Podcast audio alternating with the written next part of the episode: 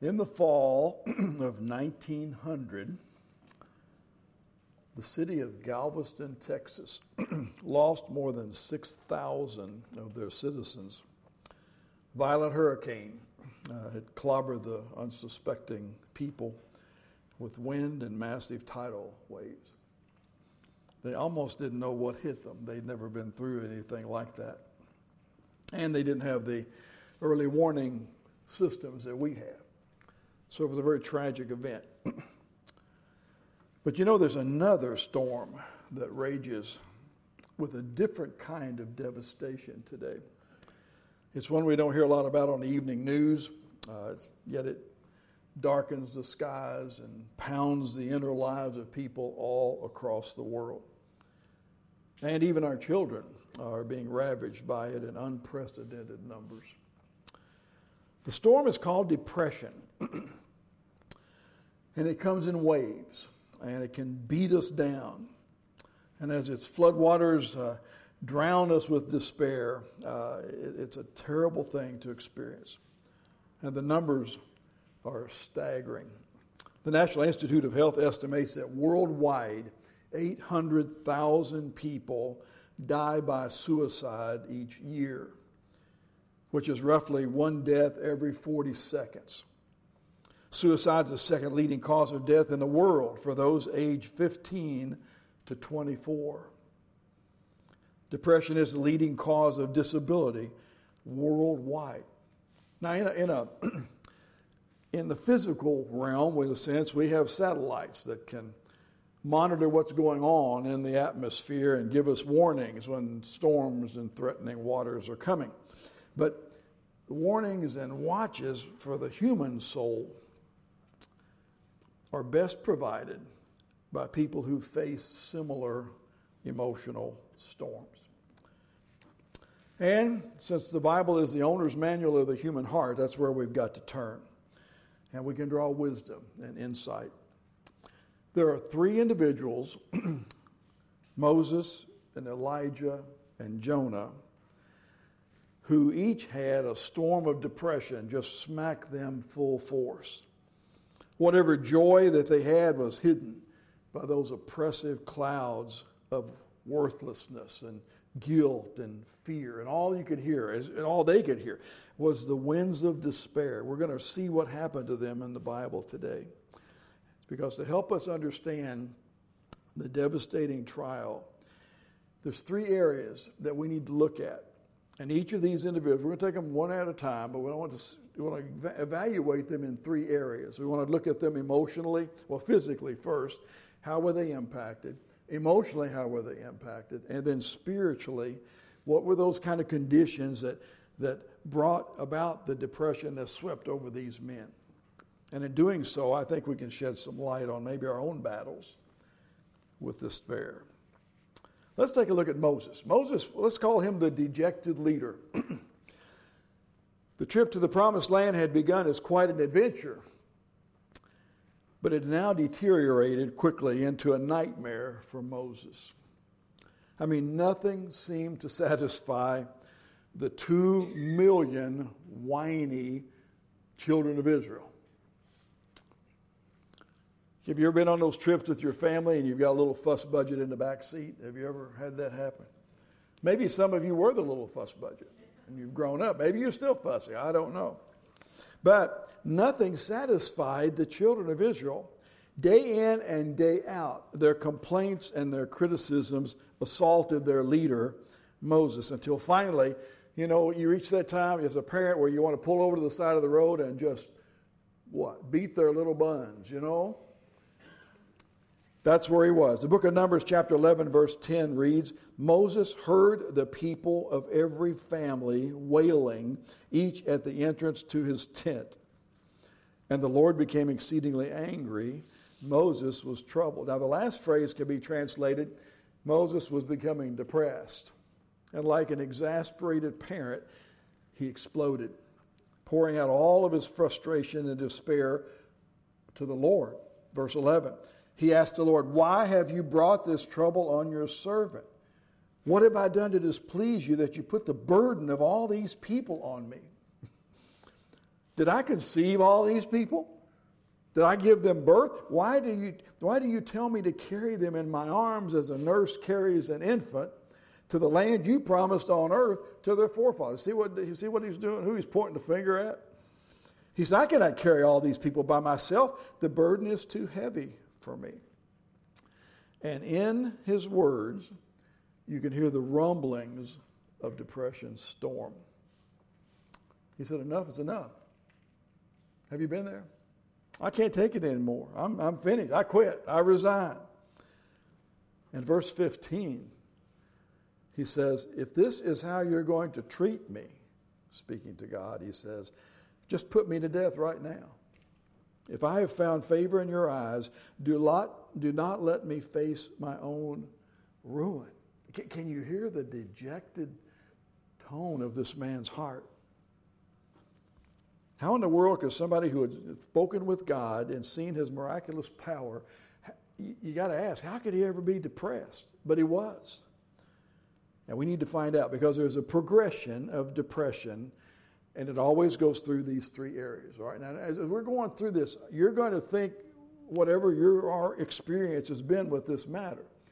Maybe you know someone and you've seen the suffering they've gone through when it comes to depression. Uh, maybe you've had these experiences yourself. But I want you to, to track with me because if you understand how this works in these three areas, you'll be able to find, I think, relief and encouragement through the valley that you're walking through, okay? First of all, the physical area. Physically, Moses had a leadership problem. He was trying to do all this work himself. He was, I mean, he was the man, you know. But as a result, what happened was he began to feel himself stretched so thin. It's like a rubber band. You pull it out far enough, eventually it's going to snap. And we know this because, and we know Moses had a problem with this anyway. He'd been kind of used to carrying the leadership load alone. However, what he'd failed to do was to apply the principle to his current situation. He was just simply exhausted. No reserves of physical strength to fight off the depression. So the Lord said to Moses in verse 16 of our text, He said, You bring me 70 of Israel's elders who are known to you as leaders and officials among the people, and you have them come to the tent of meeting that they may stand there with you. And I will come down and will speak with you there, and I will take of the Spirit that is on you, and I will put the Spirit on them. And they will help you carry the burden of the people so that you will not have to carry it alone. By the way, never, ever, ever think that God's not concerned about you when you're going through these valleys. It's easy to just be so self focused that we begin to wonder, well, where is God when I'm really in this great time of need and frustration? But He's right there. But that's not all. It wasn't just giving him the physical help, because Moses was also struggling emotionally. Like we talked about a few weeks ago, he suffered from feelings of inferiority. And verse 14 makes it clear he did not feel equal to this task. It was beyond him. He tried to shoulder the weight of the people's burdens, and it was just frustrating him. And it only exceeded or succeeded in crushing the emotional life out of him. He had taken all their problems on himself instead of letting them take responsibility for their own lives. And as a result, he suffered physically, emotionally, but more important, he was suffering spiritually. You know what happens? You know how you feel a little apart from God, a little distant from Him? Like you wonder where He is, what's going on. You wonder, Lord, what have you got against me? I mean, Moses had become consumed by his work rather than consumed by his God. And the Lord's recommended solution to this was quite simple. He said, You know, you got to back off, you got to slow down, you got to delegate. You're doing enough for 70 people. And through this understanding a little bit and a simple plan that God gave him, Moses would be able to rekindle the flame of his relationship with God first and then regain the perspective that he's going to need to lead these people to the promised land and to help them mature in the process. All right, that's Moses. Then there comes Elijah. Now, Elijah was the fearful prophet. And the climate that led to Elijah's depression was, meteorologically speaking, I guess, pretty bad. I mean, for the previous three years, the sun had blistered the land. A horrendous drought that God had sent as punishment for the wickedness of a king named Ahab and his even more wicked wife, Jezebel. Jezebel had led the nation into worshiping the pagan god Baal. And 70 faithful prophets to the Lord our God had been executed by Jezebel and replaced by her own prophets. In fact, there were 450 false prophets of the demon god Baal. So 1 Kings chapter 18 describes this dramatic confrontation between God's prophet Elijah and those 450 false prophets of Baal. And the challenge was for each side to build an altar. You remember this if you've read through the Old Testament passage here. They were to build an altar and put it, get everything ready, but they were to build no fire. Instead, the prophets would pray, and the God who answered by fire would be shown to be the legitimate God. So the prophets of Baal started first. They built an altar and they placed their animal on it and all this. They prayed, according to the Bible, they prayed for, to God, their God, from morning until noon. Nothing happened. Then Elijah built an altar and he prepared the wood and the sacrifice. But then he went a step further. He dug a trench all the way around the altar and then drenched the whole thing with water. And then he prayed. So much water, by the way, that it was running down in a ditch. He dug a ditch around it. You could have water. The whole thing was just saturated. And then an awesome demonstration of power. The God of Abraham and Isaac, the God of Jacob, the God of, of Moses, and the God of Elijah. He sent fire from above that consumed not only the sacrifice, but the wood and the stone and the dirt around it and evaporated all the water that was in the trenches. And 1 Kings 18:39 says, don't you know, when all the people saw this, they fell prostrate on the ground and cried, "Lo, Lord, he is God. The Lord, he is God." And then Elijah along with all the people they put to death all those false prophets. And when the queen wicked Jezebel heard that her prophets were no more, the Bible tells us in 1 Kings 19:2, she sent a messenger to Elijah to say, May the gods deal with me, be it ever so severely, if by this time tomorrow I do not make your life like one of them. Talking about her dead prophets. And Elijah, now, now watch this. Elijah, this powerful prophet of God, became Elijah the fearful prophet, and he's a fugitive. And verse 3 says, He was afraid and ran for his life. Came to a broom tree, sat down under it, and prayed that he might die. He said, I've had enough, Lord. Take my life. I'm no better than my ancestors. Have you ever had that mountaintop experience in your life and wow, you, you suddenly connect with God in a special way and, and everything is just awesome and, and uh, you can't imagine you can't imagine not feeling that exuberance and the faith was strong. And then something happens and it just pulls the rug right out from underneath you. He'd gone from being this awesome, having this mountaintop experience, to trembling under a, a bush. And again, there's this threefold evaluation that has to be done. First, the physical part, physically. Like Moses, Elijah was exhausted. He'd just been through three years of famine, faced and slain 450 false prophets of Baal in an intense, long day confrontation. I imagine he missed a few meals along the way while all this is going on, lots of sleep perhaps. And he's been in intense prayer. He's traveled up and down Mount Carmel twice, receiving death threats. He's fled for his life to Beersheba, traveled another day's journey into the wilderness. He's whooped, he's wore out. Emotionally, he also suffered from what is called a martyr's complex. These are those feelings of self pity that reflect uh, his focus on himself. You know, he's, can you imagine? Listen, listen to this self-focused prayer in verse 10. He says, I've been very zealous for the Lord God Almighty. The Israelites have rejected your covenant, broken down your altars, and put your prophets to death with the sword.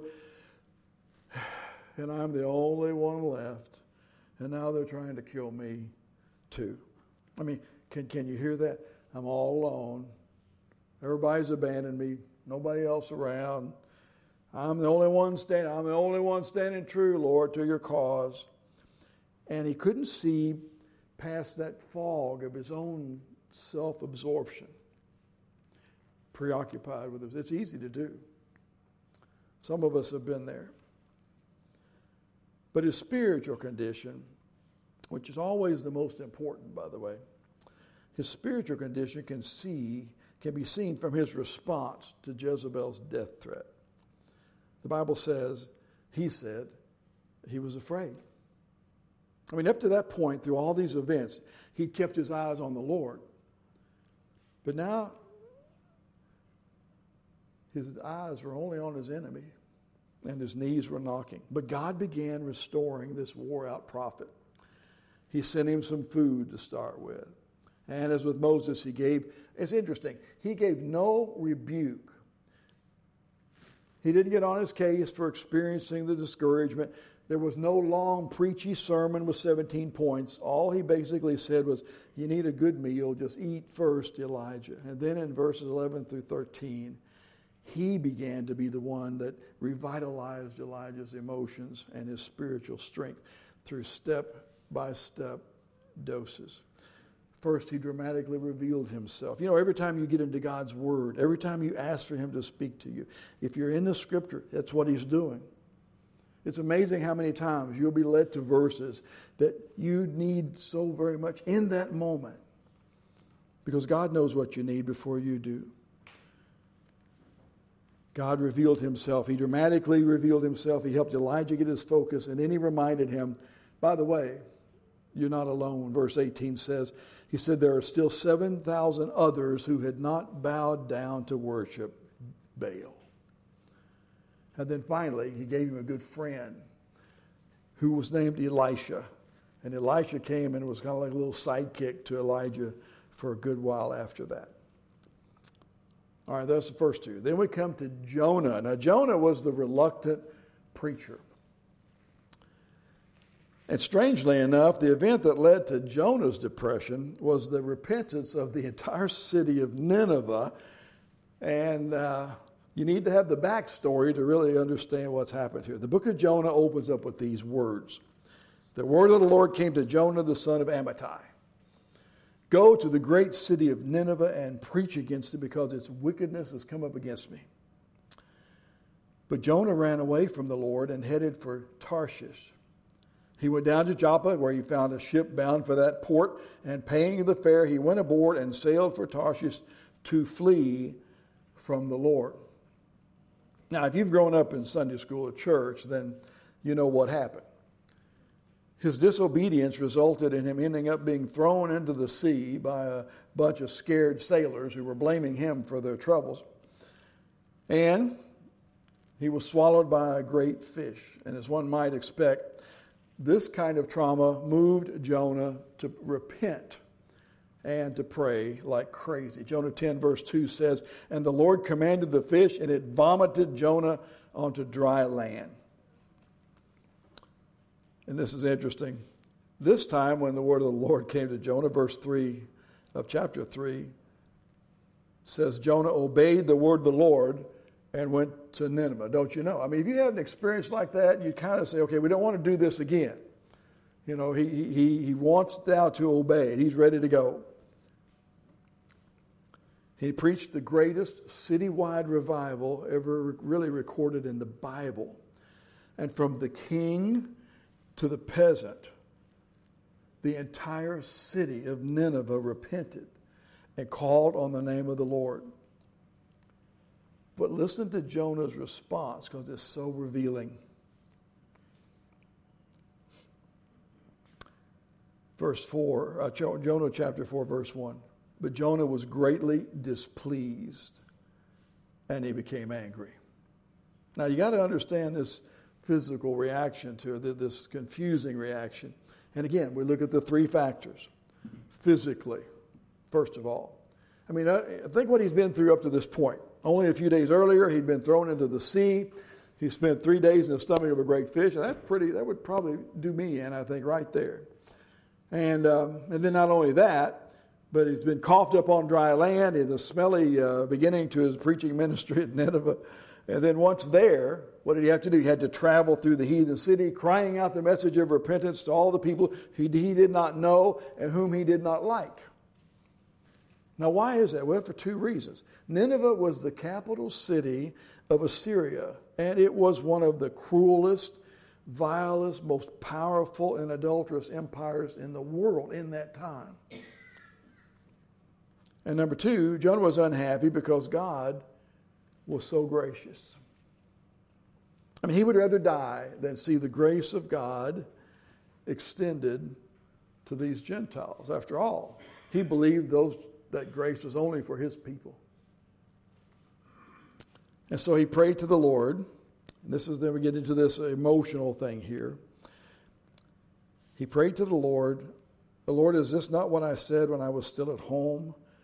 That is why I was so quick to flee to Tarshish. I knew that you are gracious and compassionate God, slow to anger and abounding in love, a God who relents from sending calamity. But now, O Lord, just take my life away, for it is better for me to die than to live. This bitterness in his own soul was being fed and nurtured by, honestly, it was an attitude of superiority. You see, the spiritual problem he had was he really didn't care whether these wicked people were saved or not. In fact, he didn't particularly want them to repent and be spared God's judgment. So he's put out with God. He's unhappy because his agenda didn't match God's. His relationship, as a result, with the Lord was being blocked by his resentment. And so God asked him a question, which helped kind of break Jonah and help him rethink his lousy judgmental attitude. Verse 4. But the Lord replied, Have you any right to be angry?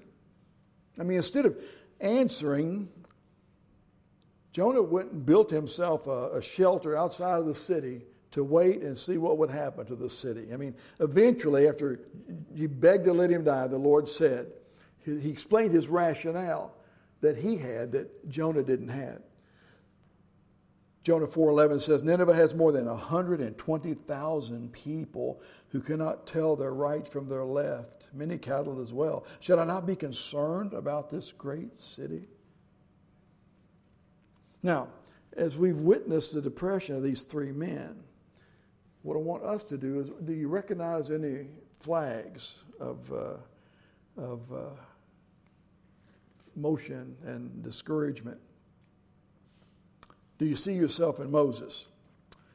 Are you overworked this morning? Had a hard week trying to do a lot of stuff yourself? Are you feeling kind of inferior?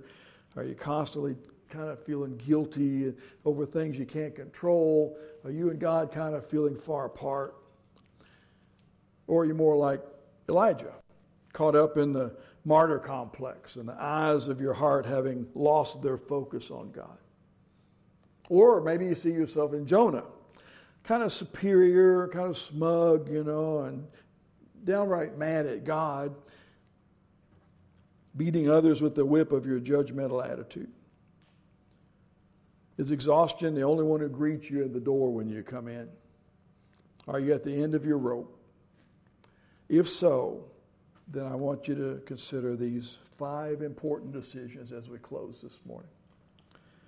Whatever your situation, here are five important decisions that will provide you and me with the protection from the full force of this enemy called depression. Decision number one you realize that depression is not a sin, it's a symptom. Depression is not a sin, but it is a symptom. Depression is like the flashing warning light on the dashboard of your car. I drove a car for years with this thing on it kept telling me check engine. Check engine. Have you ever done that? I even got out many times, looked under the hood. I checked the engine, it was still there. But you just ignore it. And then one day, the silly thing wouldn't start. And then you had to go through the reality. Well, wait a minute. There were some things that needed to be done here that I had not taken care of. It's maintenance issue. See, the way to deal with this issue of depression is not by putting a piece of tape over the light so you don't have to watch it flash at you. That's not the way. It's by lifting the hood, finding the problem, you and God getting alone together and saying, you know, what's going on here? And when depression sets in, something deeper is wrong. You look for the root causes. That's number one. Depression is not a sin, but it is a symptom that something else is not in order. Number two, maintain a constant program of relaxation. Isn't that an odd thing to say? I mean, one of the things we see that all these men are doing, they're exhausted. Leisure is becoming a lost art, I think, to most of us because we're just, we're just so busy. A lot of people, they work real hard at the altar of their careers. But the people who've mastered the art of building into their lives places of leisure and relaxation, then they usually experience fewer problems with depression. I go through regular intervals when I have to go to the woods. And when I get to the woods, the reason I go there is because I like to go there and pray. I like to be in God's country. I like to see the, the, the, the, the scenery. But I find those refreshing and relaxing for me. What, what do you do? What is your way of, of coping with things when things get really messed up in your life or, or just, just you're tired? This is not exactly a culture we live in that encourages us to, us to rest much. Everything's just so fast. We're going to be talking about anger uh, in a couple of weeks. And, uh, you know, the question that we're going to ask ourselves is why does everybody seem so angry today? Have you sensed it? I mean, if you've been on the internet, I'm sure you have. If you watch the news, they really seem to put the camera on all the, the uh, upset. But for Christians, you know, we've got to realize that we've got to be careful. A lot of people are watching you. A lot of people are watching me. There is a sense with which there's a need for us to kind of have our act together. So, in the midst of storms, we can be a source of, of calm and encouragement. Not because we're so great, but because God can channel through us the peace of God that passes all understanding, as the Bible puts it. Because so many people need that so very, very much. Number three, guard against those subtle complexes. We've, been talking about these in this series. To keep from falling into inferiority or superiority or the martyr complex you and I need to keep our eyes aligned and vertical on Jesus. And we need deeper friendships and relationships so people will be there to help us and lift us out of the dark places we fall into sometimes. I mean, who, who are those people in your life? And if you don't have those there, then you need to ask God to help you. God brought an encourager to Elijah. He'll bring encouragers to you and to me. Then, number four, remember, God is for you, not against you. One of the greatest verses in all the New Testament is Romans 8:31. If God is for us, who can be against us?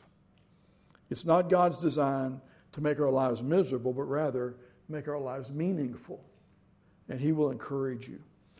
He really will. Just be very careful to, to remember that. And then, number five, never ever forget that Satan can also bring depression. One of the sharpest darts of the enemy. But there's good news, which I close with 1 John 4 4. The one who is greater, the one who is in you, is greater than the one who is in the world.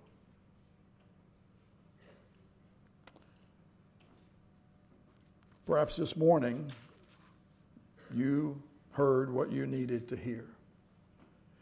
And I encourage you now to then move upon it, act upon it. What we know from the Bible and the head knowledge we have is not nearly so important as what is applied to our hearts.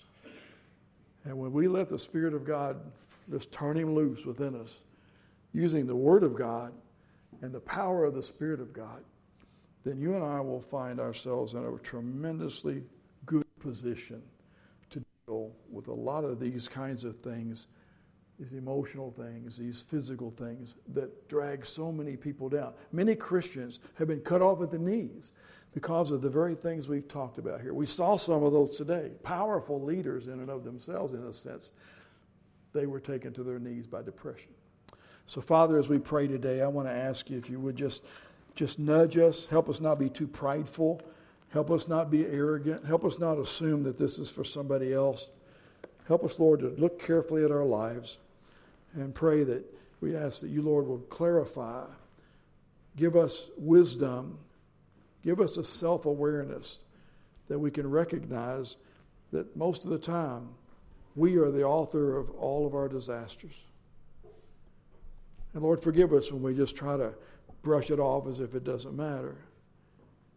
Oh Lord, remind us that we are to be living, walking testimonies for the, not only your grace, but also your love, your power, all the things that we lack, you supplied to us through Jesus Christ and his spirit that lives within us. And for those that are struggling right now with discouraging thoughts, depressive uh, attitudes, and, and all the things we've talked about, Lord, just, just help us know that you know, we have a source of strength. For greater is He that is in us, Lord, than He that's in this world. Let us go forth with that truth upon our heart and upon our lips in Jesus' name. Amen. Let's all stand together.